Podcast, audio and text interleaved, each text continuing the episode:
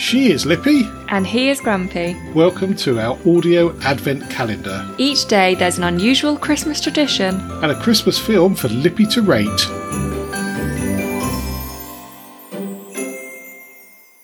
Today is door 11.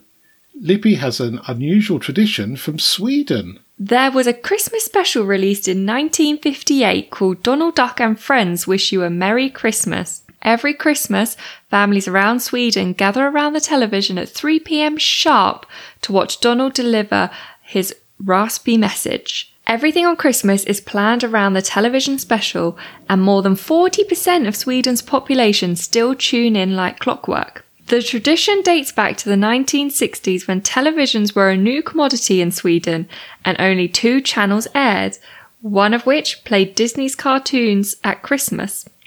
It may be a quirky tradition, but a whole nation coming together to watch Christmas cartoons together is as- about as festive as it gets.